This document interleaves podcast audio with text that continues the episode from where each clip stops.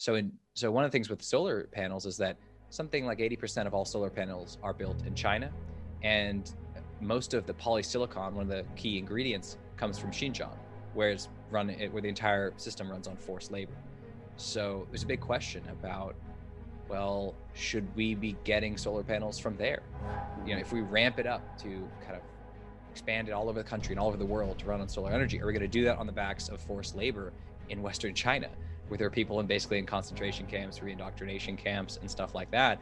These are real questions, and it's again, I think there's a strong corporate push at this time behind traditional renewable energy in the form of solar and wind companies, and I find a lot of it dishonest at this point, especially because they, they pretend like there's going to be a big green revolution in terms of energy and jobs. It's like, no, you guys are just buying panels from China and installing them.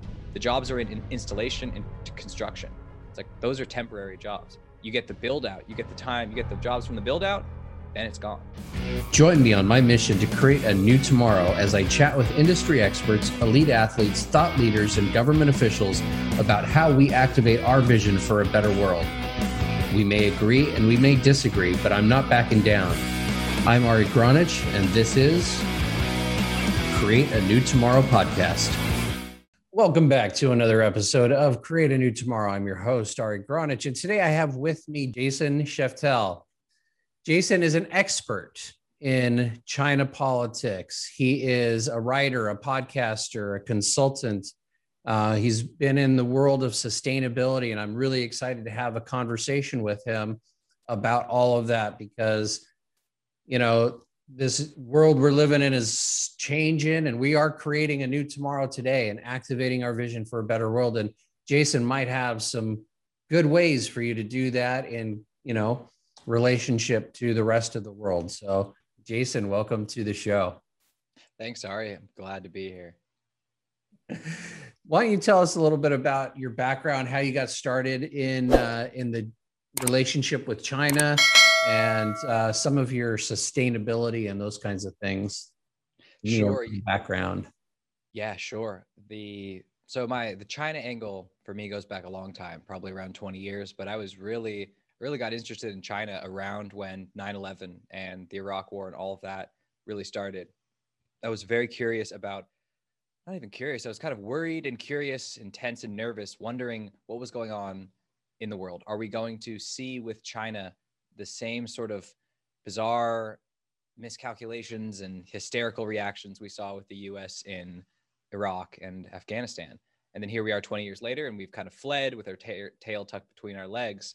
And over that time, I just wanted to learn what was really going on in China, what the country was really about, uh, what to do with a country that's so large and complex. And we had to understand it. We have to really understand it if we want to have any sort of way to get our hands around where it's going and where it comes from really.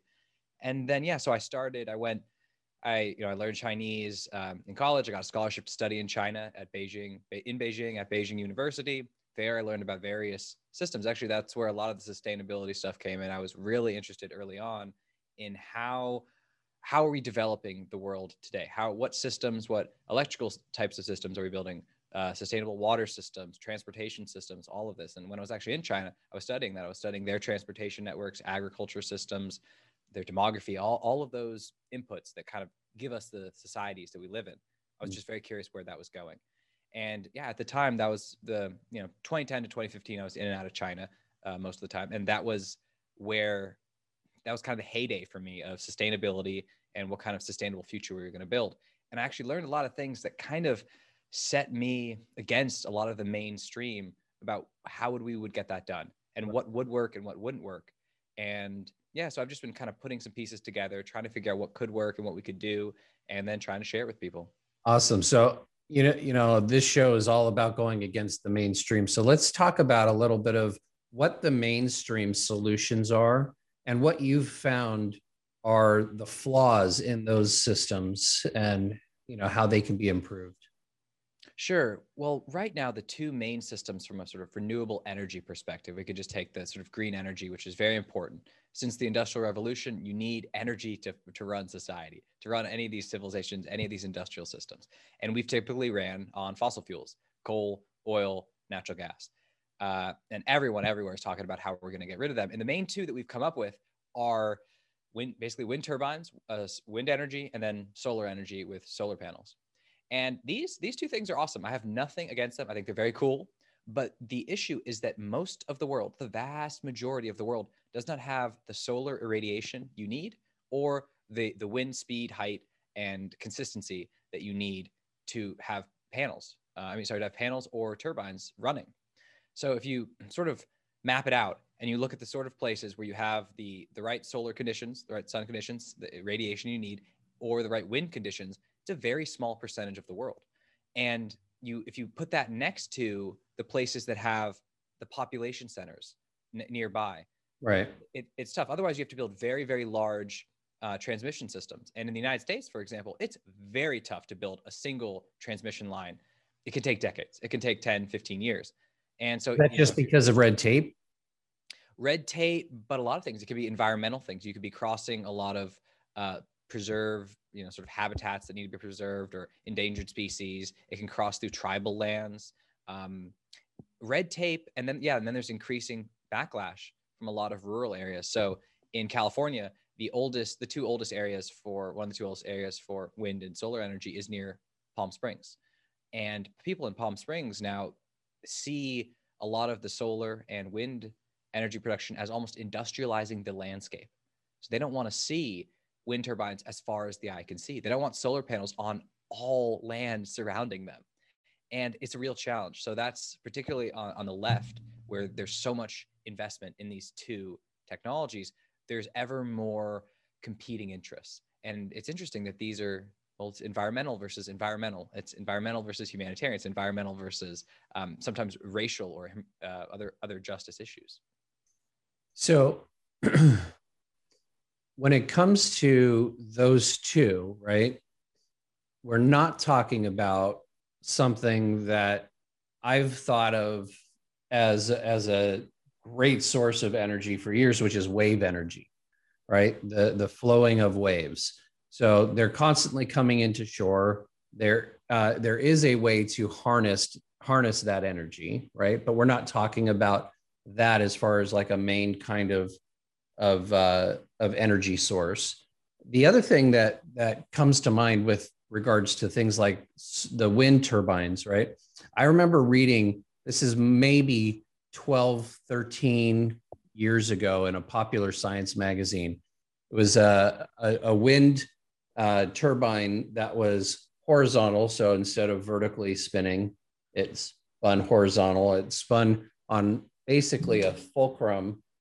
So there was very little resistance. So the, it was like a three mile per hour breeze that would cause it to generate energy, which is almost nothing and can be found almost everywhere. Yet those kinds of newer forms of the old technology still aren't being adopted, right? The solar panels are just starting to undergo transformation in their technology as well um, to make you know them less expensive. So here's my, my I guess my question, the point of that rant is when it comes to these things, how quickly can we move with technology if we got out of our own way rather than holding technology back due to money concerns and other things like that? Yeah, it's it's an open question, but you I mean you bring up a really good point that there are different styles of these sorts of technologies and some of them aren't being considered as much. A big reason why is that it's a question of scale and centralization in a lot of ways. So the large solar and wind companies are just as invested in controlling these resources as a typical fossil fuel company, oil company is. So they want to build giant wind farms um, and giant solar farms uh, because you gives it gives you scale, gives you a large size. It's not they're not as interested in doing small micro local sorts of things. There's a big battle oh, going on between should we have giant giant transmission lines all over the world and, and all over the country and then sort of take advantage of the the great wind corridors in the center of the country and sort of ship the energy out you know and take advantage of you know the southwest of the united states for solar or should we try and do this in a more diffuse distributed way where sort of you have little little power plants everywhere i mean that's a big that's a big question and it's right. not decentralizing the grids. Yeah it's it's i mean that just one of the things we got always got to remember it's trillions of dollars to replace the grid and it brings up real questions about reliability about who who runs it how the systems work because they're not meant for solar panels on every house. That's not how they're designed and we'll see where it goes but you also bring up the question of the the tech the actual how how far can we go with the technologies we have? Right. And so with solar panels there's about there's an efficiency threshold where you, you're really not going to be able to go beyond it um, but it's, it's very good. I mean, it's, it's very good. And then with wind turbines, you're you're sort of what they've decided to do is just go for bigger and bigger turbines. They're not really changing like the, the arrangement of them. They really just want them huge. I mean, I think they're multiple football fields long right. at this point. And that's also really good for the companies, uh, companies like Vestas in Europe that manufactures these, because no one's going to come at you if you manage if you're manufacturing things that big. It's there's very few companies that can do it. Right. And that's the other question is the industry. Where is it located? So in so one of the things with solar panels is that something like 80% of all solar panels are built in China. And most of the polysilicon, one of the key ingredients, comes from Xinjiang, where it's run where the entire system runs on forced labor. So there's a big question about, well, should we be getting solar panels from there? You know, mm-hmm. if we ramp it up to kind of expand it all over the country and all over the world to run on solar energy? Are we going to do that on the backs of forced labor in Western China, where there are people in basically in concentration camps, re-indoctrination camps, and stuff like that? These are real questions, and it's again, I think there's a strong corporate push at this time behind traditional renewable energy in the form of solar and wind companies, and I find a lot of it dishonest at this point, especially because they, they pretend like there's going to be a big green revolution in terms of energy and jobs. It's like, no, you guys are just buying panels from China and installing them. The jobs are in, in installation and construction.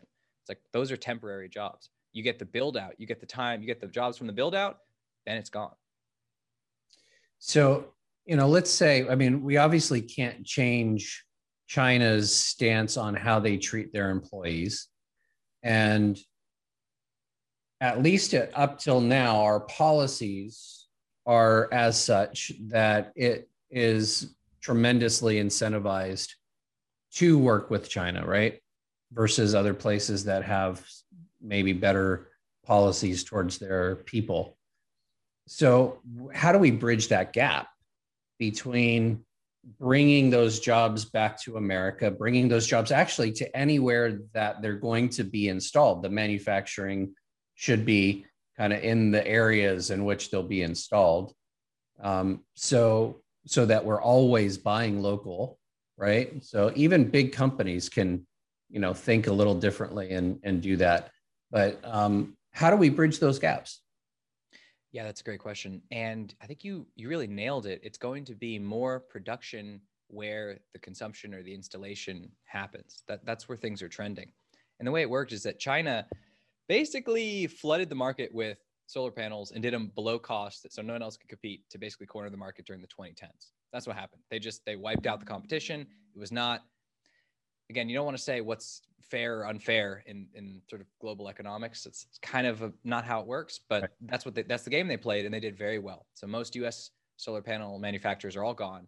And what they're relying on now is industrial policy. So they're relying on the Biden administration, just like the Trump administration, to start basically um, preventing incentivizing things to make it happen make them happen in the us subsidizing things uh, tariffing different products from abroad and basically trying to rearrange the global production system we've had since the 1980s that's kind of what's happening. We see it in semiconductors. We see it in, in certain solar energy stuff. We see it with certain rare earth minerals. It just goes on and on. It's kind of what we're seeing across the board. Covid really set this i mean just set this loose after with the the PPE and all of the vaccine problems. I mean, people in the United States would be freaking out if we didn't have vaccines made in the country. If they were coming from India or China, it would be even worse. So it really gave people a sense of almost like a national security thing for production for the economy. And we're seeing it. I mean, it's it's almost a bipartisan thing at this point. So we'll see where it goes. But that's where things are happening. We're not really trying to help other countries as much anymore. We're trying to prevent it from being in China, number one, right. try to build it here and then we'll figure everything else out later. That's kind of the thought process.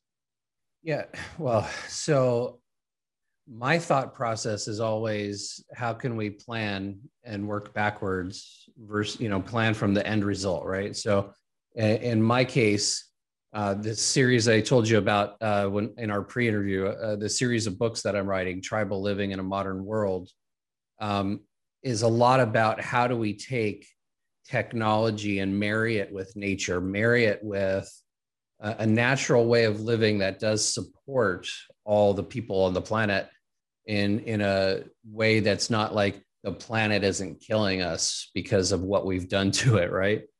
So um, how do we marry the modern, the technology, the the influx of this revolution that started with the industrial revolution and bring it back to a sustainable natural flow so that they're kind of together and helping one another versus destroying one another.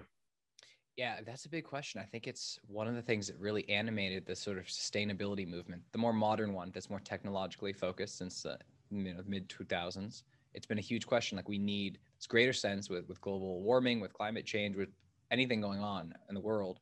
And even with the sort of political conflicts you see everywhere resource conflicts, water conflicts, that we have to do something. But there is a real question and a real challenge just because it's not clear that we can do this for everyone everywhere. Uh, what's likely is that the sort of place that can have a sort of marriage of nature and technology is a place like the United States that puts the money into it, really invests in it, develops a host of new technologies which don't exist, and then is able to sort of transform its society and economy while also keeping it stable and productive and healthy. Right. Most places on earth cannot do that. And so for China, for example, trying to just transform the Chinese energy system is a massive, massive undertaking. So they use 50% more energy in the in China than in the United States. Mm-hmm. And they have all the dirty industries on earth, right? They do more steel manufacturing, like steel and aluminum, I'm pretty sure is like 50% of the entire world. They pull 50% of, of all the coal in the world, you know, out of the ground.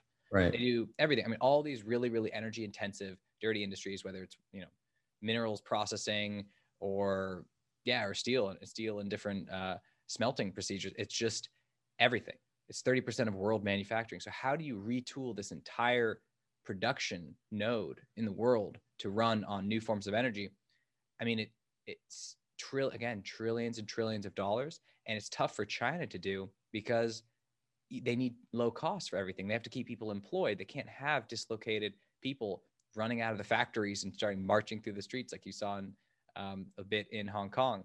Right. I think that it's it's really tough to see. I actually see more countries not marrying nature and technology in a wholesome way, but sort of heading heading back down in a bad way, not able to get the resources they need, not able to evolve their economy in the way they need, not able to sort of bring society forward at the same time as they're doing all this. It's just extremely difficult. And even the United States, we don't have the best uh, politically minded, cooperative sort of uh, party system right now. So we'll see how right. that goes too. I mean, if, if you were to, if you were to like, if you were to be doing this, right? But I was Biden, for instance, and you were giving me your you know, five minutes, so to speak, your elevator pitch on why I should listen to your consulting and what I should be doing with the country as far as this aspect goes, what would you be saying to me? I don't want to shirk the question, but I will say that I don't think that the president has nearly as much power as people think. I understand um, that, and okay, so- and here here's how here's where where where I feel the power lies the power lies in somebody like Kennedy saying, "We're going to the moon. You have a decade to do it. We're, you know, this is, it's just going to be done. It's like a mandate, right? They they say something, and then the the world kind of starts doing the things to make that happen, right? So Biden has the power of a leadership position where he can create a mandate. He can say, "This is what we're doing." You know, like a Kennedy would. I don't think we've had anybody since Kennedy like that, but well, I also think our our government, our federal government's not as competent as it was. Particularly, I mean, starting in the 1970s, its ability to actually execute on programs like that for multi-decade or even five, six, ten years, it's just completely almost disappeared. So what we see is some of the biggest revolutions are just privately funded things. So, for example, the the shale revolution, particularly in Texas, North Dakota, I mean, Pennsylvania, all these small places, they, it's, it was revolutionary for the U.S. energy system, but it wasn't, it didn't come through any federal initiatives, and actually sort of had to push back against a lot of state initiatives that didn't want fracking and didn't want all this stuff to happen.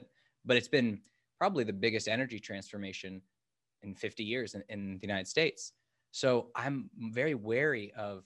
I love the idea. I love you know, going to the moon, setting the mission, setting the plan. But you even look at NASA since the end of the Cold War. NASA hasn't been able to do anything. Right now, it's going to be Elon Musk that goes to the moon with his rockets in Texas. No, I, I understand that, eh, but here, here's here's the thing. I guess is the difference. Most people believe that when the government says let's do a mandate, that it's the government doing the job, right?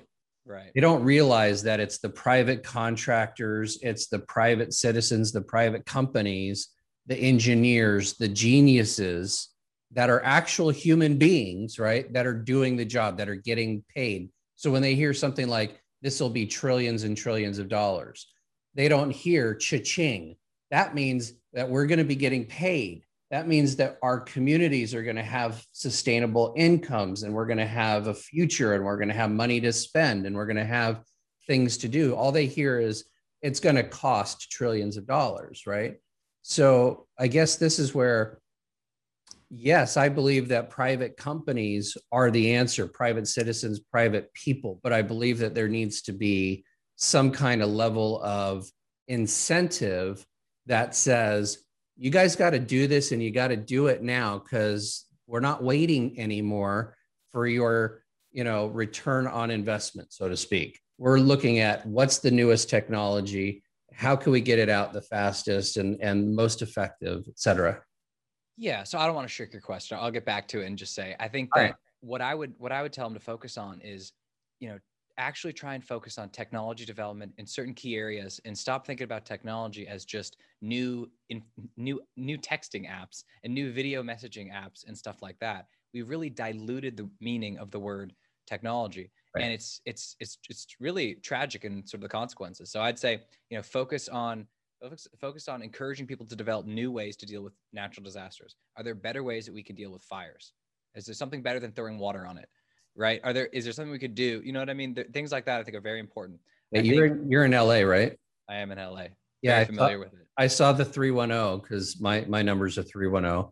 And uh, so I, I used to live through those LA fires, right? And I had an idea once and I brought it to the government. I said, let's plant some ice plants all alongside the mountains. They grow very well there. They don't need a lot of water, but they hold a lot of water. It's like planting cactus. They, you uh, know, they'll keep a lot of that area from, you know, from burning because it'll extinguish the fires. But nobody listened. It was kind of interesting. It was like a really easy thing I felt like to do. But you're right. We're not telling people to do that. Yeah, and it's a lot of the reason is just the government contracting method. So let's say you and I had an idea for how to better, you know, fight fires in California. Well, we'd go and we'd pitch something to, you know, probably this Cal Fire. And it would take you know three years for them to get back to us, and then you know we get a decision. Then we'd start. We get to work on the project for maybe two, three more years, and it's just it's this massive extended timeline to try things out. So I, I, I believe they should be more encouraging of a lot more experimentation in agriculture, in transportation technologies, in electrical and energy technologies. Um, I mean, the place is bizarre. You bizarrely medicine, enough, you see a medicine. Medicine, exactly. I mean, even the right to try. That's I think that's a very good policy. Like, let's you know, people are gonna die. They have no other options. We should try things if they want. If they want to, if they consent, you know, try things. Um, I think that's good policy. But it's funny, the place where you see the in the bizarre small innovation and experimentation is often in the military. Military has things like DARPA that are invested in trying to you know push things forward with technology, and a lot of you know, impressive technologies have come out of that. So we need, need a bit more of that focus. It's just very hard to get it together in in governments, especially with state governments. Trying to contract with state governments is not fun. Um, so those procedures, I think, a lot of things related to it sounds a bit you know buzzwordy but smart government things that can just running the systems for government on more modern systems would be a really good thing. The, the, the reason everything's so bad on a government website is because it took th- the same thing we said three, you know, six years ago, seven years ago, they had an idea for the website for unemployment benefits in Florida. And then, you know, crisis hits and it all collapses because it was like, well, this thing was basically 2010 technology and we don't live in that and it can't be updated. It's, it's it's all of it's, it's not right. it's not right. Yeah. You know, the, that's part of like in general, my issue with, with um, business, with government, with what I see in the world. Like I see the technologies as they come out, you know, like the prototypes and the things that people are working on and they're showing done. And then I see what's out and I go, there's such a gap. It's like 50 year gap between what is here and what's developed and could be out. And bridging those together is usually a conversation of money, which to me is like the silliest conversation we could have, right? money is something we made up. The planet we didn't make up. you know, we didn't make up the need of money to be people who wanted to innovate or grow or things like that. I, I, I just find that by using that the money as the excuse not to, we have stunted our personal growth, our financial growth, our systemic growth, and you know our technological growth. Yeah, the places where you see the most technological growth tend to be places with a big consumer market that you can keep coming back to. So if you look at iPhones or consumer electronics, you get a lot of innovation just because every year you can put out something new and you can convince them to buy it. And that's that's huge. A big problem for these technologies is if you just have a government buyer or if you just have something like that, you can't get rates of innovation and iteration that you need to really continuously advance them.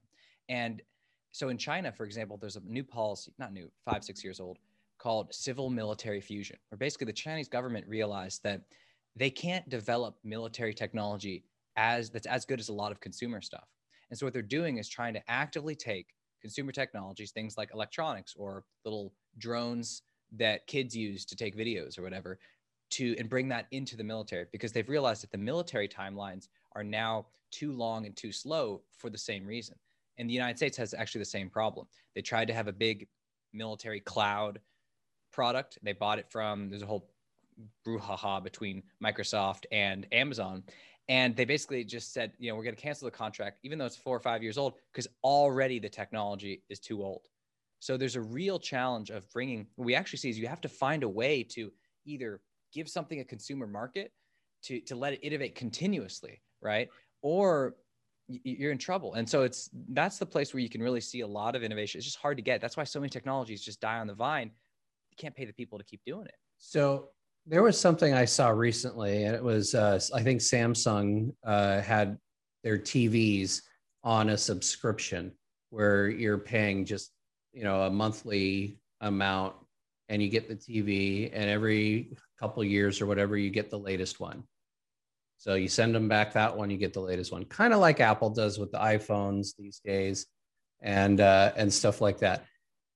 Would it be with you know if we have to have a money system? I think that would be a good money system. Is we have a subscription model instead of a buy for model, and that way we're encouraging innovation versus encouraging people to have to get rid of their inventory before they can sell anything new.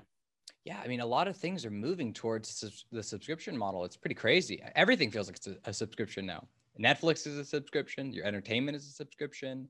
Um, even writers are doing subscription stuff on Substack. There's a subscription subscriptionification of everything. It feels like. And I think there's a good reason why. It gives you reliable, recurring revenue in a way that one-off purchases that could be one year, four, five, six in between really don't do. And often you you just you won't need as, as much marketing. Customer acquisition can be a lot lower smaller you don't have to do invest as much. If you have someone and you're they're with you for years it's reliable revenue. You can loan you can lend off of it. You can do a lot of cool stuff. So i don't think it's going to replace the money system but it's becoming a bigger and bigger part of the way services are sold. Almost every app and every sort of cool app on the internet or on your mac or on your iphone they want you to subscribe because it gives them the certainty that they'll have money and they'll actually continue to invest in improving the technology or at least keep keeping it up to date for the newest operating system. There's a lot of apps I'll get on my Mac that are free that once you update it to a new operating system, they just never update it either because right. they don't have any incentive to. So the subscriptions are definitely here to stay, although they're kind of getting out of control. They, they want you to have a, a subscription for like boxes for your dog and like everything. I'm I'm I'm I'm more thinking like if that was the model we went to for technology, like you know, whether it be um, our energy system, we're on subscription models, but they don't update the technology with every month, you know, the way that we're paying for subscription. They keep the technology kind of, they maintain it, but they, they're not always updating. Um, so that's where I'm thinking like, is there a way? I, I just want ways. I want things that we could do, something that people, if they're listening to this in the background, the audience, you know, they're like, what do I do I'm passionate about something and I want to be able to, you know, create a sustainable life. I want to create sustainable living. With all the subscriptions, people are going broke because they don't realize that the $9 here and the $10 there and the $9 there is adding yeah. up to $3,000, right? So I, you know, it's like, how do we get to where innovation and sustainability technology and free flowing ideas is like the norm again kind of like the roman era or the greek you know era where people were the renaissance where it was all about rebirth and growing. I think we, we've like hit this stage in our evolution where it's like we like we got to a place in the 50s where we liked it and we just want to stay there forever. And uh, and so how do we get back to that rebirth mentality?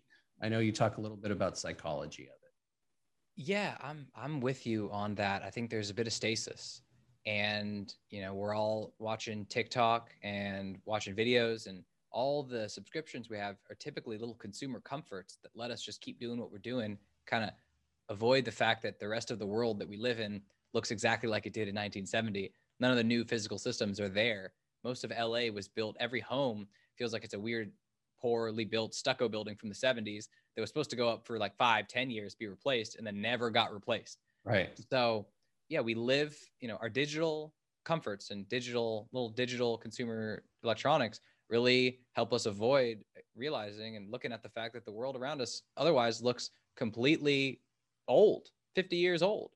And you know, in China, it's a bit different. Everything is, is brand new, so uh, there's actually a lot more of a forward-looking, hungry edge to it. They've seen transformation in their lifetimes in a way that most of us have not. So to get back to it is a real. I mean, it's I think it's like a key key thing we all need to be thinking about. Um, but for stuff little people, I mean, stuff little things people can do. um, not, not little people. I mean, the the challenge with energy is that you often need huge multi-billion dollar investments. So that's not it. But so I mean, if you live in the southwest of the United States, you basically live in one of the best places to have solar energy. You should probably get, I don't want to say you should probably, you, you can get solar panels on your home. They can be installment payments, and it probably will be a great deal. The panels are really good now. So people who bought solar panels like 10 years ago, they were paying, you were, they were paying for you to have great solar panels today. You know what I mean? Those are outdated and they're they're they're terrible compared to what we have now. Um, and the cost is going down so much. I think you you mentioned this earlier that by 2030, solar panels are going to be uh, really really cheap, and they're going to be at, at industrial scale, at sort of um, major grid scale stuff. They're going to be really good, but for consumers, they'll probably be even better. So that's a great thing to do. I mean, I think SolarCity, which is owned by Tesla or Tesla Energy, whatever it's called right. now, they integrate batteries and solar panels on your home and that's a good that's a good combo if you if you want to live in a world where you there's electric cars and solar panels and batteries and that's i mean that's a big part of the future that is advocated of the most optimistic future advocated by the solar energy cohort of, of the sort of renewable technology thing um, that's something to invest in there i have certain um, reservations about electric cars like for example in china I don't think China's ever going to be able to run on electric cars. There's it would need something like four or five times the amount of energy China currently uses, which is more than any country ever, which is 50% more than the United States. And they don't they don't have the energy for that. You would need massive, probably massive and massive amounts of nuclear energy to do that. This is probably the only way. So yeah, I think that's a, I mean, that's something people should keep in mind. Running certain places aren't going to run on electric cars and solar energy. Germany is a great example. They built a lot of solar panels in Germany, but they forgot to look up at the sky and notice that it's overcast all the time. So there's a big installed capacity of solar panels. Unfortunately, also old panels, like we said, they saw Germany has subsidized the good panels you can get today. They just, it's just the actual energy generation, the power generation from these panels is, is very limited. And so Germany actually uses more coal than it did 10 years ago. So those are one of those contradictions that you, you don't want to get caught in. But again, for people here, if you live in the Southwest, if you live in Florida, uh, if you live in a lot of the southern part of the United States, so panels ain't a bad idea. And I, so that's a good one that I would focus on for the energy side of things. It's a good yeah. one. The time is there. The time is now. So, you know, you mentioned China could never run unless it was like on nuclear, unless maybe it was local. Um, you know, local supply, I think, might be a, a little different. But here's my, I guess that where I want to go with this question. So we're looking at China and all of the innovation, all of what they're doing, all the energy they're consuming, the pollution that they're making, the violations that they have on human rights. And we go, all right, but we don't really understand their culture much. And so we judge it from our outside perspective and our outside eyes. And so you have a little more of an insider's view on, you know, what it is to be in China, what it is to, to be under that culture. So, just for the audience who has preconceived notions, which ones are true, which ones not so much? Can you kind of just illuminate on what this thing that uh, we've now known to be China? Yeah. So, there's a lot of sort of myths and sort of misconceived notions about China. Uh, I'll just try and kind of run through some things that people might find illuminating to, to give them a sense of, of that place. And yeah, so I think one interesting thing people wouldn't realize, and that is so hard for people from the West to understand, is that the Chinese Communist Party is not despised as a totalitarian dictatorship. Um, until the last 10, 15 years, the Chinese Communist Party was actually not in most people's faces all that much. It wasn't like authoritarian forcing you to do this or that. There was a lot of freedoms on the ground level because people were they wanted to encourage private innovation. Mm-hmm. So back in the 70s, very different story. Back in the 60s, very different story. 50s, very different story. But in the last 50 years overall, it hasn't been a well, 40 years, it hasn't been up in people's grill all the time, although that's now changing. And so the, the party is actually thought to be a good force, a easy that you can't do polls in China because that would be dangerous. Um, but in a healthy majority of, of Chinese people think the Communist Party is overall a good thing and they support it. Hard to hard to believe. It goes very much against our Western individualist ideas. Right. That's the way it is. So so why? What what is it indoctrination? Is it just history and culture? Is it what is it that that says to them? And are they allowed to be individuals still, even within the system of control that they're in? So there's always a propaganda element in every Chinese state. The, the Chinese state has to manage its population. So China, as a on a broad scale, has overall bad land relative to the size of the country, and it has limited capital. So it doesn't have a lot of money, doesn't have the best land. And so there's labor, land, and capital and technology. But just thinking about labor, land, and capital, the primary resource in China is labor. It's always been the population. You, if you need a great wall built in the desert, you send millions of people to do it. If they end up as mortar for the stones, well, you have millions more. And that's what you see. You need to build things, you get them sent here, you get them sent, you just send people all over to deal with whatever needs to get done. But the people are also a threat at the same time. You have a large, large poor population. There's something like the entire population of the United States. There's like a group that large in poverty in China. It's hard to fathom. And yeah, the Chinese government and the Chinese people are more concerned with one thing probably than anything else, and that's political integrity. It's political stability and order. And the thing they're contrasting the Communist Party with isn't some Western democratic liberal ideal of a individualist democracy with blah blah blah. It's just chaos. They see the two options as order, often tyrannical, authoritarian, and terrible, versus chaos, which is much worse. And most of China's history is chaotic. It, it's it's chaos. It's not an integrated state ruling over an integrated people, integrated territory. It is warring, factious clans and warlords duking it out all across the country. Wow. So you, you're talking about the land, like, you know, we have a whole song about how majestic our land is. Right? So I want you to, I want you to explain that in the way that people who have never been there could grasp what that means for the people, what that land is like and what it means for the people. Sure. So China's big. China's about the size of the United States overall, like the physical territory. Uh, but China, something like 66, 70% of China is mountainous. And a large part of China is just huge deserts. The whole western and northern parts of China, massive deserts. So when you get down to it, the sort of flat, temperate, arable land that you can farm on, build cities easily, all of that is really small. It's something like maybe 15% of the entire country. And it's maybe the size of Colombia, like the state of uh, Colombia in South America that's very different than the United States. The United States probably has 30% of the country mountainous and hilly, right? Sort of the, right. the Rockies and, you know, Denver and Salt Lake are. And then you have massive flat stretches of land all the way, you know, in between the Rockies and the Appalachian is basically Appalachian Mountains is basically a giant valley. It's, right. it's like a million, it's like a million square miles. It's enormous. And there you have the Mississippi River system, really like bunch of rivers that are all interconnected. You can float things down there. You can send goods, products, troops, messages, everything down and across these rivers. And overlaid on top of these rivers are some of the best is some of the best agricultural land on earth. So you really have a nexus.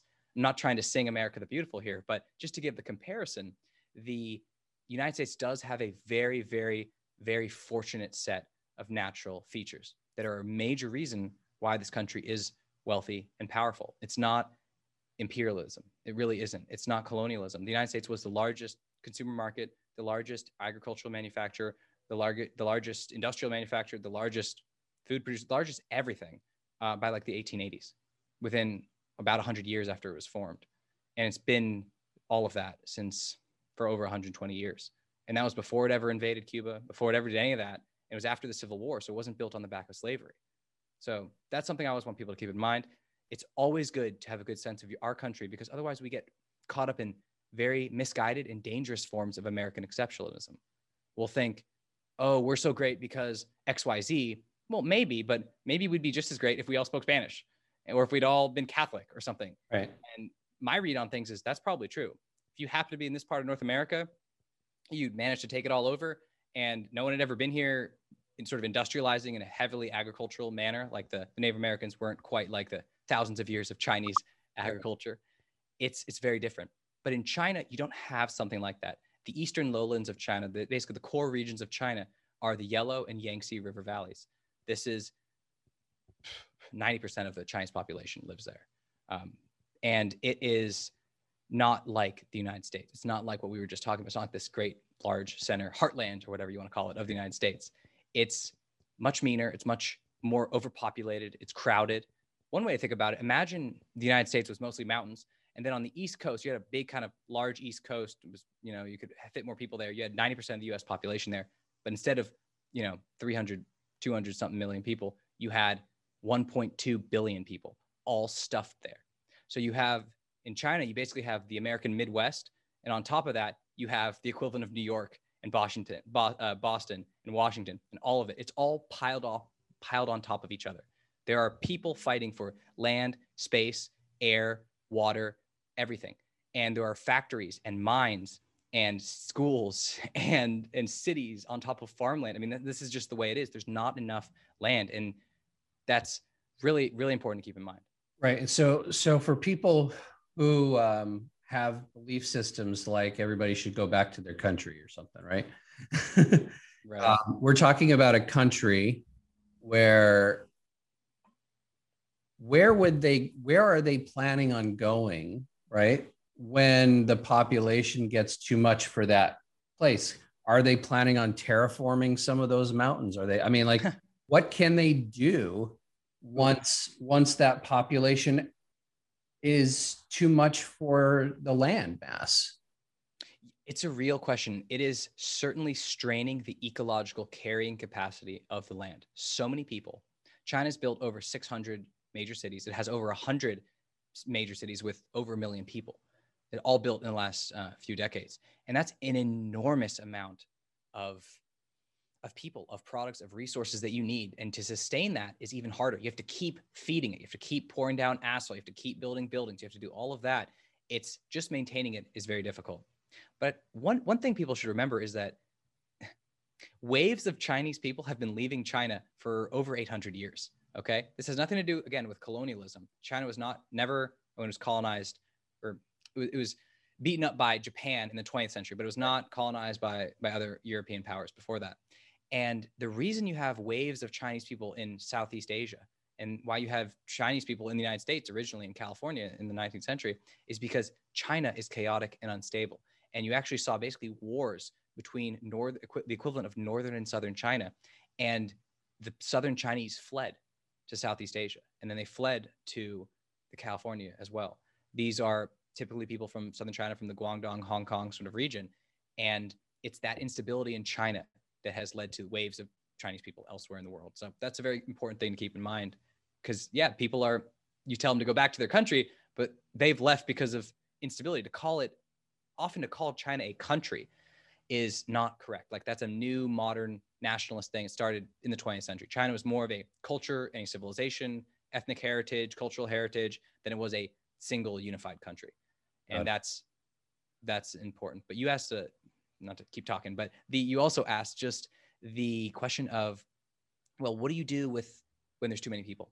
So China has been in a war between its geography, nature, this terrible land it's been given, and any and all technologies it can use to help it. So China has enormous plans for everything, right? They're trying to move water from southern China up to northern China because northern China is sinking, drying out, and getting covered in dust storms, and it's it's prone to drought and floods, and it's, it's a problem in a lot of ways. So they're trying to do that. They're trying to do build a green wall, basically, uh, a great green wall between, uh, to block out the expanding Gobi Desert that's trying to eat up a lot of northern China. So they're trying to do all these things, but there are fundamental limits. It costs a lot of money just to remediate all the pollution, all of the, you know, the air and the water pollution. And like we mentioned, just paving over important farmland, all this kind of stuff, just to remediate that is trillions of dollars. So in a lot of ways, China is stuck with, it kind of blew its load. It, it's stuck with the development it managed to get in the 80s, 90s, 2000s, 2010s. And it's going to have to make choices, make tough choices about what to do afterwards. That's really the best way to think about it. But in China, typically, things devolve into pretty brutal scenarios. You run out of, you have to choose between water and electricity. You have to choose between far, getting fertilizer and you know building military weapons or, or whatever. And that is, those sort of brutal questions might be coming back pretty soon. So that's that's what to keep in mind. It's it's very hard, like we said, like I was saying earlier, to most places don't have the ability to marry nature and technology in the way that perhaps the US can if it can build a sustainable system. But like I mentioned with energy, even Chinese agriculture is its own disaster. Mm-hmm. Uh, Chinese transportation, a lot of it is just being built to keep people employed, right? Do you need uh, autonomous electric cars and rail systems to go to every single country, every single city? Wouldn't you just need one or the other? Maybe one of these is never going to. Would you need also planes and, and airports in every single one. Like you, a lot of the basic economics of these things aren't rational. This is a political project.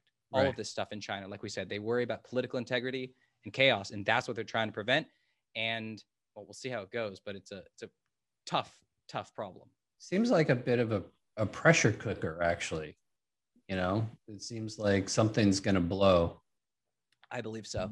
I believe so. I think that there's all all you need is one one the hammer to fall in one area and it can start a chain reaction That that's what's always happened in Chinese history. So the people need to remember, if China's a massive superpower, uh, and it's always been, it's a once and future superpower, and this is just its rebirth into the modern world, which is kind of some of the narrative we've all heard. Mm-hmm. Really, if that is the case, uh, why why does why do all of its states always collapse? Every single one has collapsed. Every single Chinese state has collapsed and ended in a massive kerfuffle and bloody struggle. And we need to look at why that's happened um, and see if there's anything different today. It's really the question is what is different today that could keep China together? Not, well, China will continue forever without any problem, because that's not what's happened. Right. So, so let's take it to a cultural step there in, in that case. So, culturally speaking, what keeps China going is the culture that they've developed over the last however many thousands of years of, of doing this behavior of implode, rebuild, implode, rebuild, implode, rebuild, right? Right. So different mentality, different psychology. You know, let's talk about how how the psychology of that is manifesting in the scenario versus say the psychology of uh, we're in this together we can do this and we just got to figure out and plan the steps and then execute them right? So taking it out of that emotional um, back and forth upheaval do you think that china is capable at this point of shifting the psychology from ancient to modern?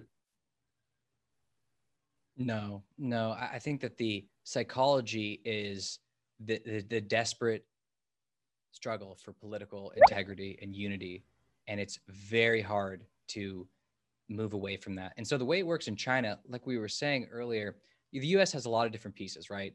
There's texas there's california like there's the northeast the northwest there's alaska there's hawaii. There's many different parts in different cultures all around the country. Right. I think that's something we all we always think about. Florida is not california. Um, alabama is not minnesota and this is the same thing in China. So when I'm talking about political integrity and all of that, what I'm really talking about is northern China. Beijing is in northern China. Beijing actually means northern capital uh, in Chinese. And northern China is where you have political, military, and political and military power. And what has always happened in China is that China is the creation of the northern warlords, basically. And they conquered the rest of China. And they actually did that just as recently as well. That's there's only one time in Chinese history when there hasn't been like a northern power that took over everything else. And that's the culture that matters. That's the culture that is running the show. So southern China and the southern ports have a very different perspective. Shanghai has a very different perspective. Western China, Tibet, Xinjiang, very different perspective. But the overriding one, the only one that can come to the top and really set the tone is the one in northern China because that's the one that can keep things together or can try to. If you let Hong Kong run China, uh, there's not going to be China very long. There's, there's not going to be any of that. So to have a unified China, you really need this northern power to keep things together and obsessively try and make it work. And usually it fails at some point. Um, but that's the culture that rises to the top. So there's never no no Chinese leader since Mao has ever been from southern China. There's they they go down on tours to southern China. That's a big moment in Chinese history in the late 70s, early 80s when uh, and then the early 90s when Deng Xiaoping went to southern China. That was a big moment. It was a, it was a symbolic event because southern and northern China aren't the same. Even uh, ethnically or visually, a lot of Chinese people know and can tell someone who is from southern versus northern China. It's again, these have been not not even just separate countries. I mean, they've been different places that are populated for thousands of years, right? There are there's a region in China called Sichuan, which has the good food that mm-hmm. has its own, you know, old culture. It had a culture that went back three over 3,000 years, had its own language. And even today, uh, Sichuanese, like the, the language they speak there, more people speak that as a first language than German or French. And the, you know, the province of Guangdong in southern China, where Hong Kong is, that there's more people there than any country in, in Europe except for Russia. Wow. So there's just it's a scale question. So the, this question of like, can you integrate it into a new harmonious sort of cultural? The, the Chinese perspective is no. there's way too much diversity. The histories are way too old, and what they did was they they simplified the language. They they imposed written Chinese on everyone. They because these languages in China they say they call them dialects. Oh, you know this is a dialect. This is a dialect. It's not. Most languages in China are mutually unintelligible. Only propaganda calls them a dialect, right? But you have to do that because you want this sense of unity. It is essential. So that's what I would say. This this up and down, this endless up and down, build, collapse, rebuild, all that. It has a permanent mark, and to move beyond it, that's been the goal since 1949. Well, since modern China, since 1911, really, and they just have not found a way to do it. And technology and pushing into the future, pushing so as fast as you can. It's kind of like a Republican or Democrats trying to focus on enemies abroad or broader ideals. It pushes people forward and can also avoid some of the immediate problems like well maybe everyone in the republican party doesn't agree right now on things. Maybe everyone in the you know the democratic party doesn't quite see eye to eye and in fact are you know clashing at, mo- at right. moments. Well let's look into the future. Let's just ride this technology wave as far as possible. That's what china's been trying to do. That sounds like a good thing to do though. So yeah that's what i that's what i like is let's ride technology as far as it can go until it becomes seamless with the rest of nature and the rest of the world. But um, so for Americans who want to do business with China, who are in the business, like uh, I, I, used to do a lot of manufacturing of gym equipment. We had, you know, we had a, factories in China. So for people who want to do business with China, don't know how safe it is, don't know the processes and all that stuff, just kind of give a little bit of a what what would somebody want to think about yeah. So the whole relationship with China is is changing right now. It's transforming. There's more conflict, more animus than in hostility than we've seen since relations were normalized in in the 1970s. So we are really looking at a major sea change in what's been happening. So, you know, how how to think about it. Uh, not not to plug, but I do. If people have specific questions, sort of you know if you're in the entertainment industry you want to see if your content can work if you manufacture things you want to see if your products will get stolen and copied right away uh, those are sort of things i help address sort of directly because it can be very specific but in general uh, you probably it depends industry by industry but in general i think what you said earlier is the long term right move i think if you can you want production maybe in north america.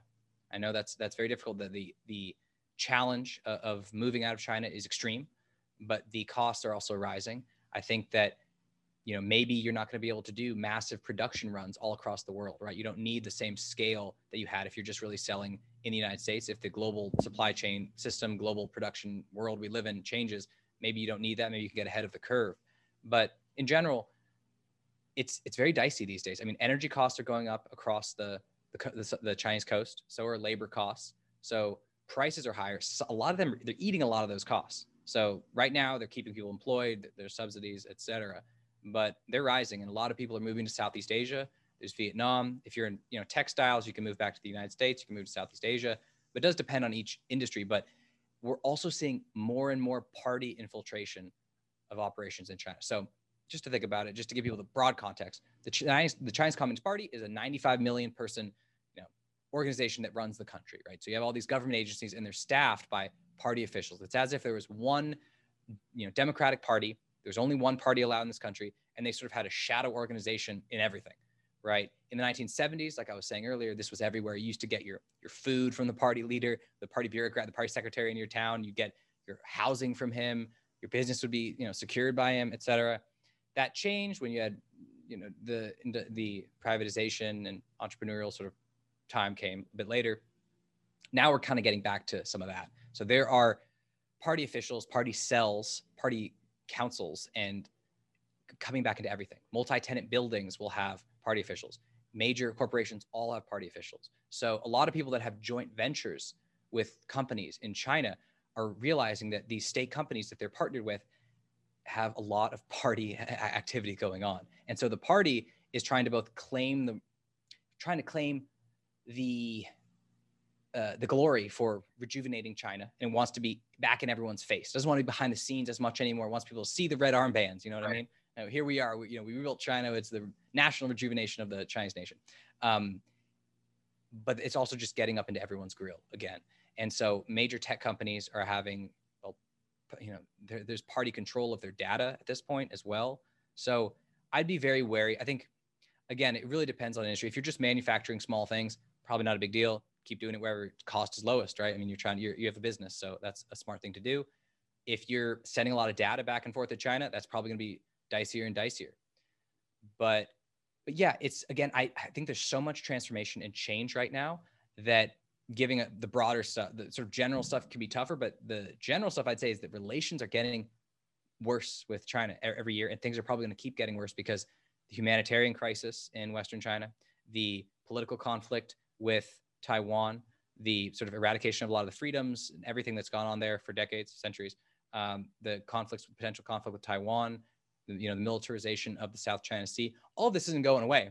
in fact, it's all kind of hitting into a massive nexus of problems that is allowing the US government to target China more than ever before. We're also seeing more cyber attacks and cyber targeting by Chinese companies than we've ever seen. So I'd be I'd be wary of all this. Personally, I'm not going back to China. I don't think I'm welcome anymore. I wouldn't want to have an exit ban so I come in and never am allowed back. But people should be wary of uh, of this. I mean, this is not yeah. Yeah, so what's the devastation potential as we pull back and start manufacturing in the US again and, and doing those local things, is there a net devastation or a net benefit to like calming the water, so to speak, by taking back some of those jobs and, and some of that? I mean, what what's that prognosis? With China? Do you mean uh, calming yeah, the waters, our tensions with them? I don't. No, no, no. I mean calming oh. the waters as far as like they're busy right? They're busy, busy, busy, busy. They don't stop. They're busy, right. busy. They're doing all of our stuff, all of their stuff, uh, you know, right. all of the rest of the world's stuff. As you said, like 50% of manufacturing and of energy consumption, all these things, they're busy. If we pull back and mm-hmm. we start manufacturing in the US as the largest probably user of the Chinese, you know, people. Right. That, what's the prognosis? What's going to happen? Well, it's a it's a dicey thing. The Chinese system is built for exports. It got all of the money, most of not all, got a lot of the money it needed to develop the country through exports since the, the, the 70s, late 70s and 80s. It just money came in through the ports. You know, they they loaned against it and they you know built everything in their country. That's the the general super simplified story. So that's also where a lot, that's one of their most productive and credible industries and it brings in hard currency and it does a lot of things to stabilize the Chinese, you know, financial monetary system. Mm-hmm.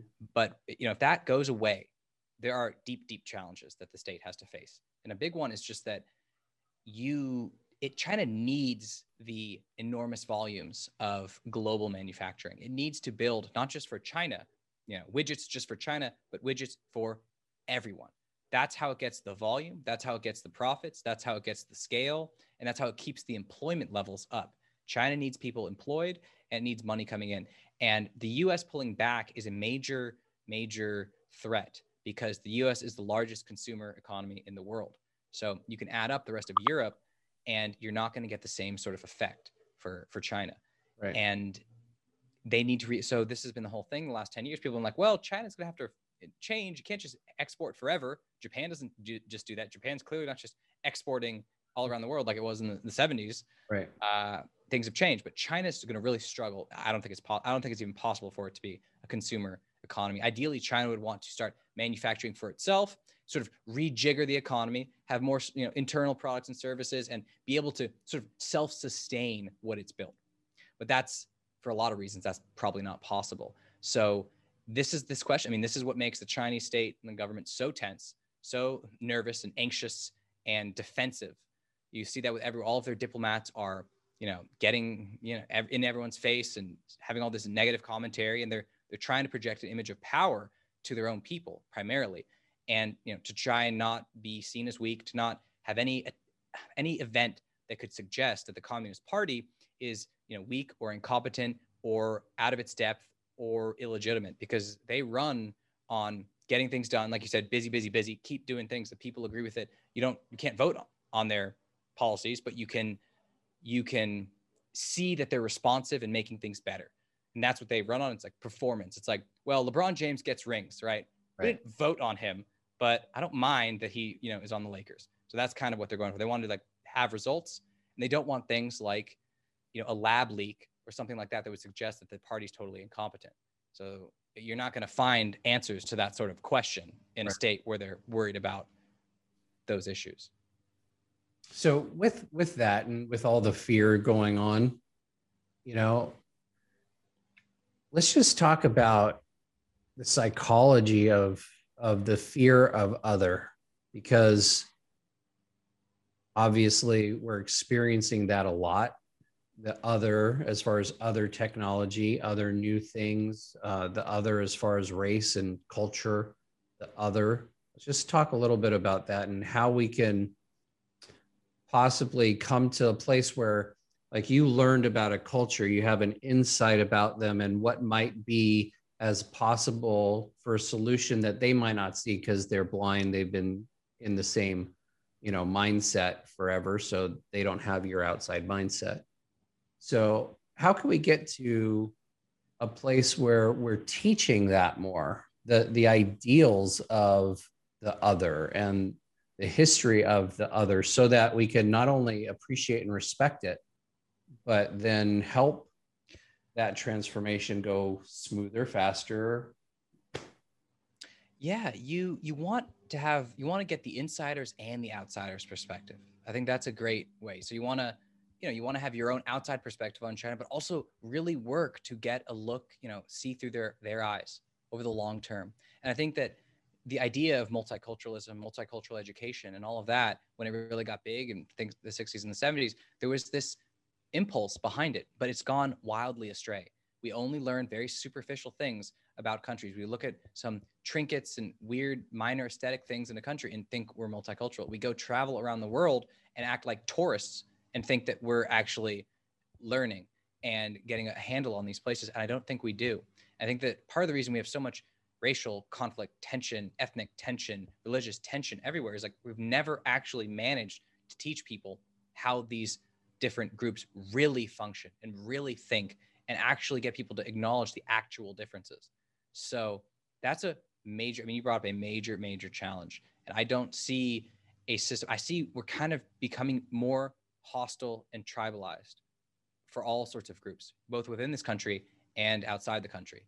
So I, I don't support any of this. I don't think, I also think that all the, you don't need anti Chinese sentiment, in the United States a lot of like i said a lot of people in china fled in the united states from china originally fled china you know what i mean this is not a this is not what people think it is i guess I, I would say and i would also say that the we need to find a way to actually acknowledge people's histories their ethnic heritages as well as you know the american one. We have to find a synthesis of this that actually works.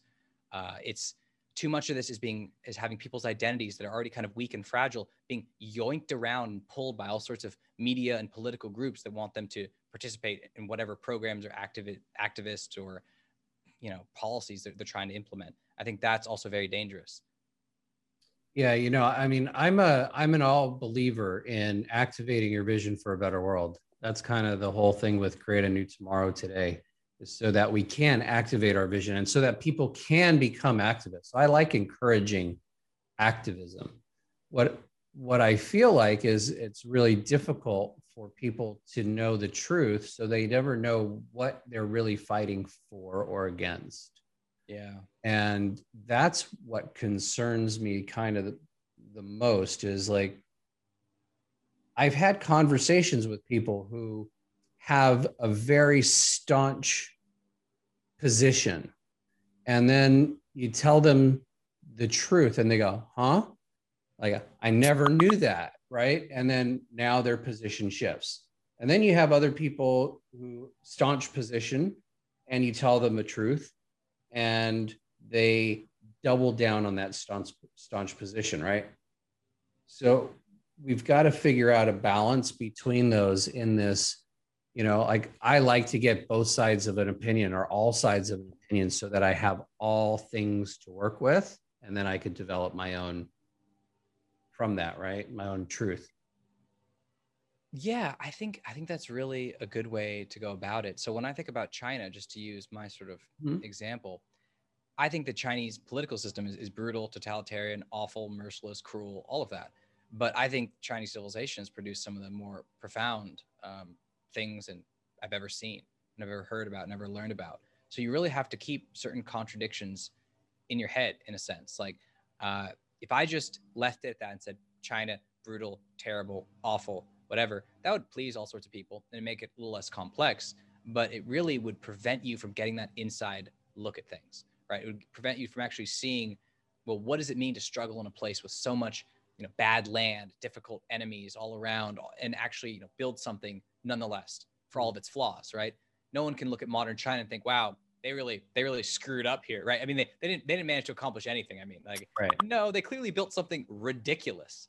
Um, so I support that. But yeah, your question, I, I really agree. You want people to be activated and, and involved, but we sort of we sort of are putting the cart before the horse a bit because we're not get, giving people a strong sense of themselves and you know their group affiliations or, or, whatever it is before they get activated. So when I was mentioning earlier, it feels like people are just getting pulled around by different the media or political forces. My sense is that you know I guess uh, mainstream media they they know people don't have you know, strongest identity or understanding of things around the world, and they kind of take that advantage of that.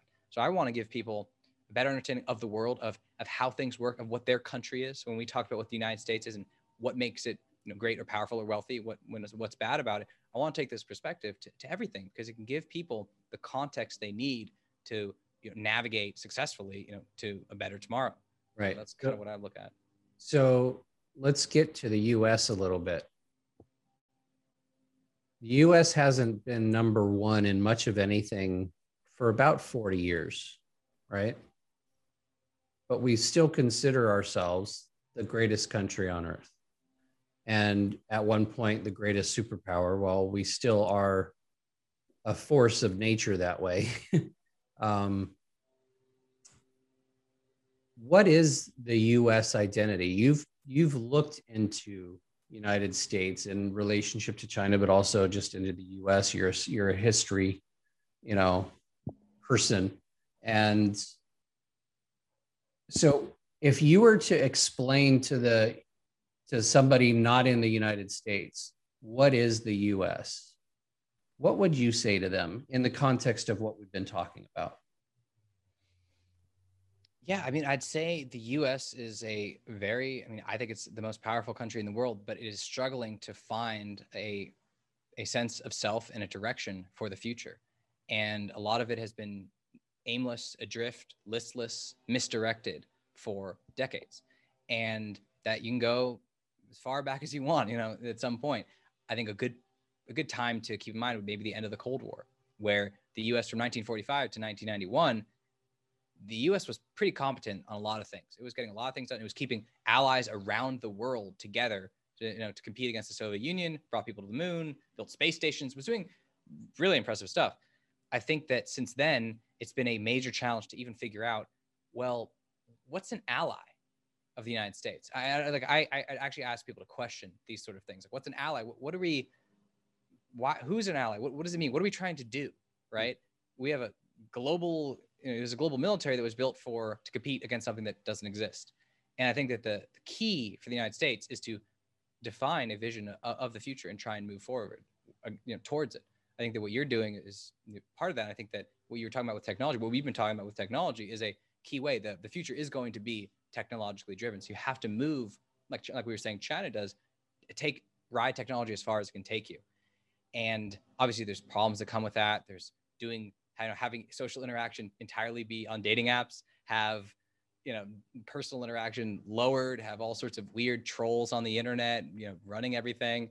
All there's all these co- negative consequences, but you really have to move into the future. And I think it's been very hard for the U.S. to. I think you mentioned earlier that there's a sense of stasis, and yeah, you, we both have, we're both like adrift, listless, misdirected, and also static. And it's a very painful, painful thing to feel, to experience it. You, like, we feel, uh, you probably feel the same way. There's so much potential in this country. I still feel it, but it just seems like it's dissipating out. and like yeah. people aren't investing. They're not able to put the time in and the work in or the energy in. And it's it's tough. We need a motivational we have to we have there's a motivational component. We have to move the curve of, of motivation towards you know towards putting in more energy towards, more effort. towards action. Yeah. We need action. motivation needs to be moved into action. That's been my biggest thing. And motivation is crap you know I, I love that saying motivation is crap action is everything. You got to do it. And uh, we're in such a state of trauma. I look into people's eyes when i'm you know walking down the street because you can only see their eyes when they're still wearing their masks. Hmm. and uh, and people just look worn out. They look done. And um, you know like like i don't see a whole lot of life in people right? So the question is as we're activating our visions for a better world as we're doing all these things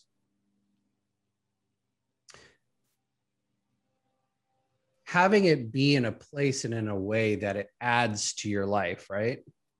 And i think that that what you were saying the the information getting them the information gets that but also that sense of purpose that sense of self so how does the individual right the american citizen drive that together and then the government respond because we're going to talk citizen up versus government down yeah well, to sustain the action that you need to really accomplish whatever a major goal is, you really need to have a lot of meaning and purpose behind it. I think you're right. And people need to really pursue things that give them profound meaning and they're willing to work for for a long time. One problem I really see is I feel like a lot of our energy goes into routine politics. Like it's the current issue that's on politico.com, or it is the next midterm election, or it is the most recent uh, budget or bill proposal the perspective I've tried to take on China to, to understand China, you can't look at the last five years, last couple 10 years. You can't look at every little word the government says. You have to look at sort of the broader structural things that guide what, what's going on. And I really encourage people to take the same perspective on the United States. So, one thing that I think might be helpful is that the way I read what's going on in the country right now, people should expect, like when you said you see everyone just sitting, you know, they look dead and drained walking around. I think that's true, but I also think that what we're we experience there's no back to normal after COVID. I think what we're going to see most likely is a period of serious political, economic, social, social and cultural instability for 8 to 10 years, probably at least. And I know that's a really tough thing to hear or to say, but everyone I talk to gets has a sense that the hammer is about to fall again. That's I get that sense from a lot of people. And I think that it is true. It's maybe not going to be like another pandemic. Unfortunately, it's not that easy. What they say, like the history uh, it doesn't repeat; it rhymes. So there'll right. be something like like that, something different, but f- feels just as bad. But yeah, it's a major thing. And our political parties right now are not going to solve this problem. They are struggling to redefine themselves for a modern era. We have Biden, who's like almost 80 years old and doesn't clearly doesn't represent a lot of where the, the real energy is uh, in the American left. And you have on the Republican side, on the, the right, you have Trump, who really wants to kind of try stay in the limelight and doesn't want to give you know new people breathing space to maybe integrate some of the, the changes it seems he's caused on the right. And so you, you don't have political, you have rearranging coalitions among the political parties right now. And it's not a time to invest all of your energy in politics. It's going to burn you out. I'm not saying to not invest and not believe in politics. That's that's very important for people, but it's there, there's other things like we were talking about technology, how things come from the private sector, how things come from communicating and and doing things. That is what you really need to do. It's not just investing in hopeful political change.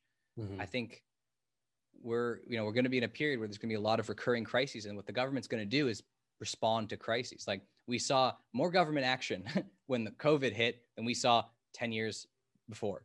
And we're going to see government, you know, governing by crisis for many right. years to come. So if we just accept that, then we get a sense of like, okay, well, we got to put our energies elsewhere and see how we can marry this, how marry this crisis down and maybe human action, you know, citizen action up, that makes sense. Right. Yeah, no, absolutely. We got to manage the crisis down, citizen action up, but also maintaining that uh, level of communication, I guess, between the two. So Buckminster Fuller, one of my you know heroes, I guess, in life, mentors, um, said, you know, don't fight the system as it is. Build something next to it that's better, and people will yeah. come. Pretty yeah. much. That that's like the basic of what he was saying. It's a paraphrase, but that idea is kind of goes along with my saying is we made this shit up. We could do better. And the idea around all of it is all of this is a figment of our imagination.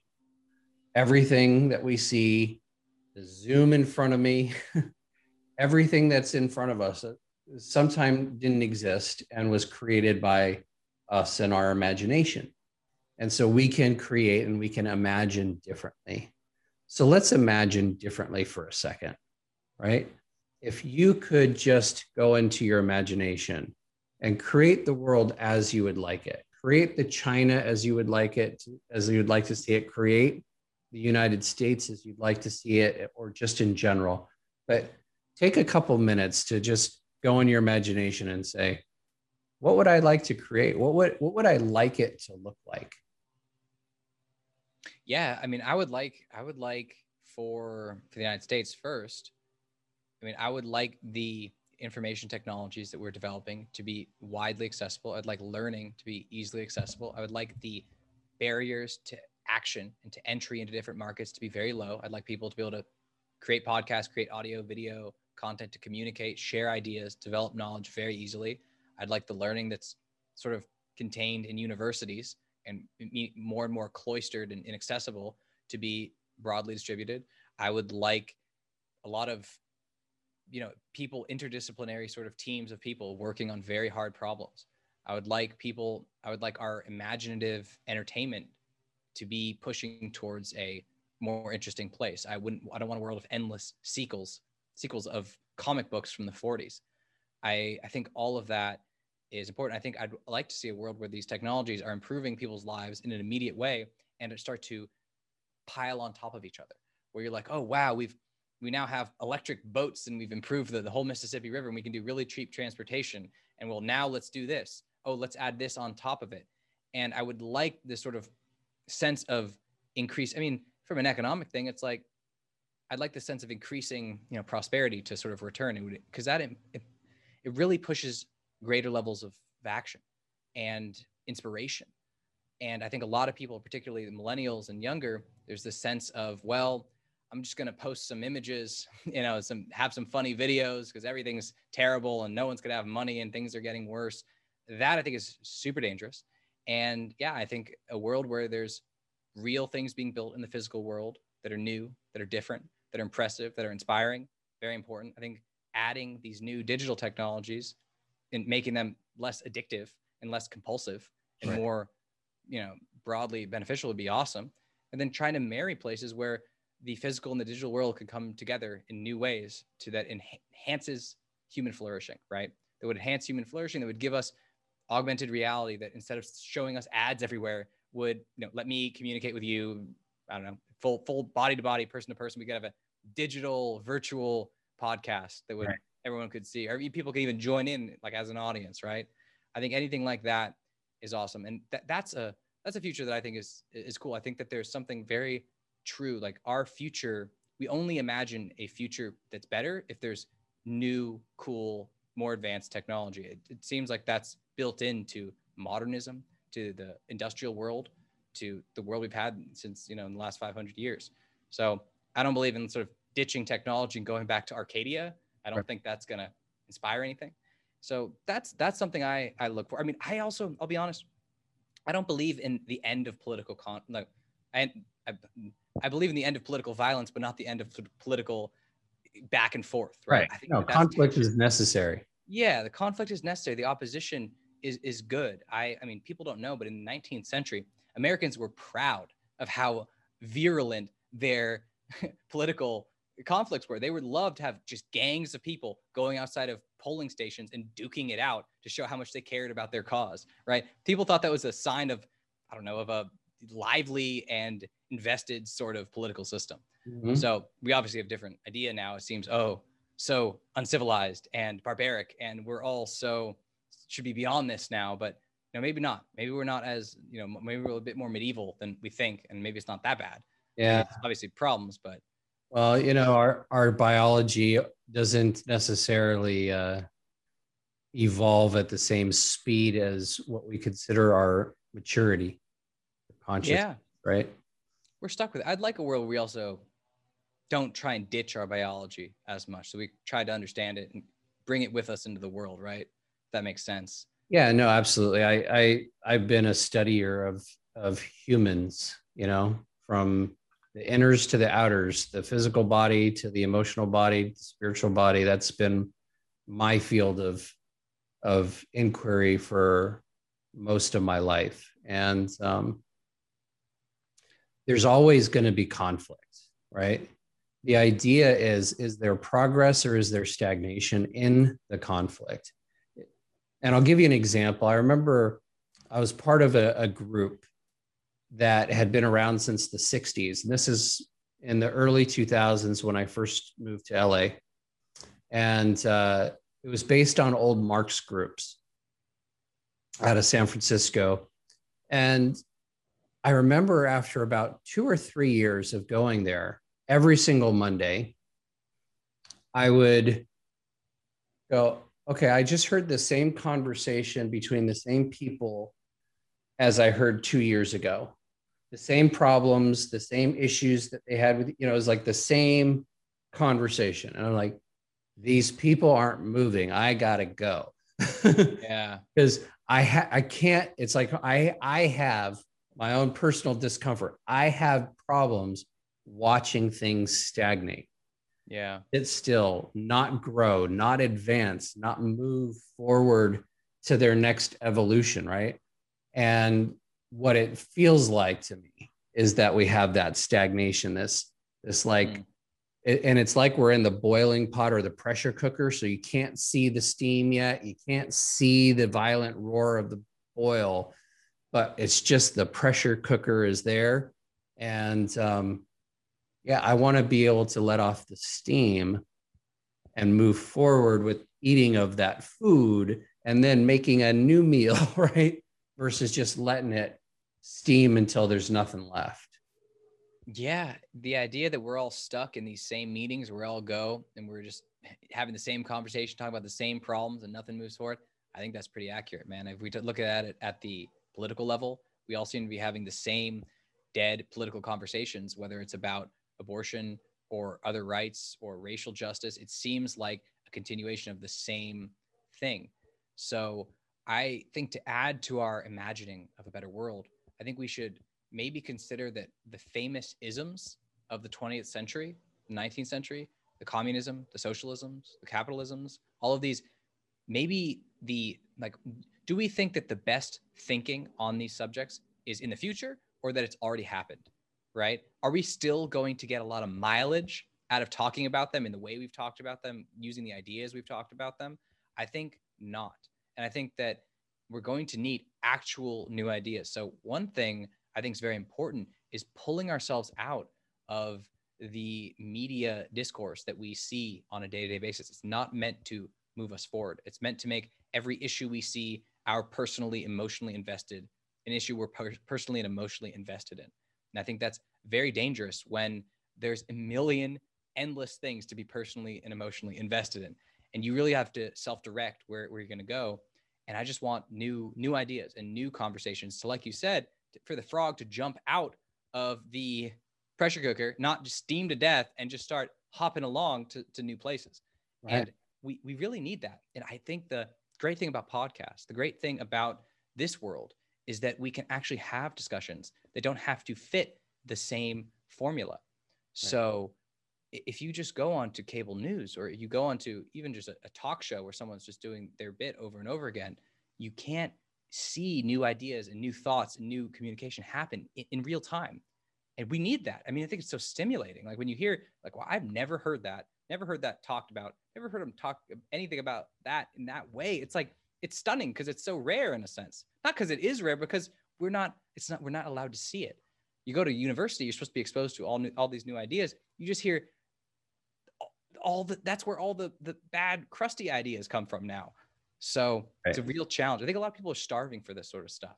Yeah, this is where I go back to that Roman Greek era where, you know, the Renaissance, where you had the great thinkers, where the culture was revered for their thinking, for their study, for their art, for their creativity, for their imagination instead of their production.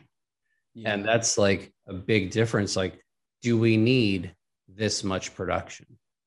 Or can we slow down? Can we create? Can we think deeper? Will we get further faster? I always tell this to, to my patients and clients you'll get there faster the slower you go. Will we get there faster if we slow down and take a minute to actually think and figure out what we want? And one of the sayings that I have is I, I want people to stop gathering to complain and start collaborating to succeed.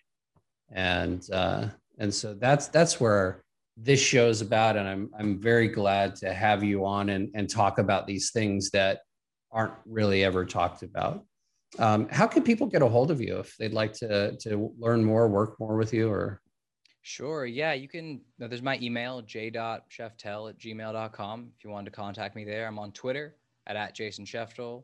I have a podcast called the China Unraveled Podcast. There's currently 11 episodes. They're kind of deep dives into different things about China. I'm doing one more that's going to be about the Communist Party, just about what what is it? Like what actually is it? How does it function? Where is it going? What does it mean? And then I'm going to change the format, make it more interactive, put a lot more content out for people. I think it'll be really cool.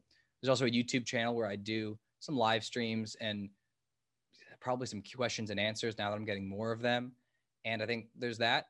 And yeah, I also have a website where there's certain essays, other stuff I've I've done up there. It's also just www.jasonsheftel.com.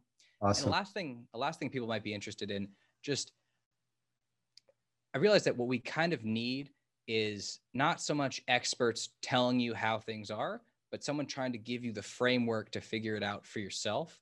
So later this year, I'm going to be doing probably a free course that's going to explain some of these principles about different countries, how to think about them, how to build up your understanding about yourself, I mean, your ethnic heritage from wherever you happen to be, your country, wherever you're, you're from, and then all of the weird political conflicts we see around the world and where things are headed. So that'll be kind of cool. If people are interested, they can message me or learn more. But that would be yeah. really cool. I'd be interested. Yeah.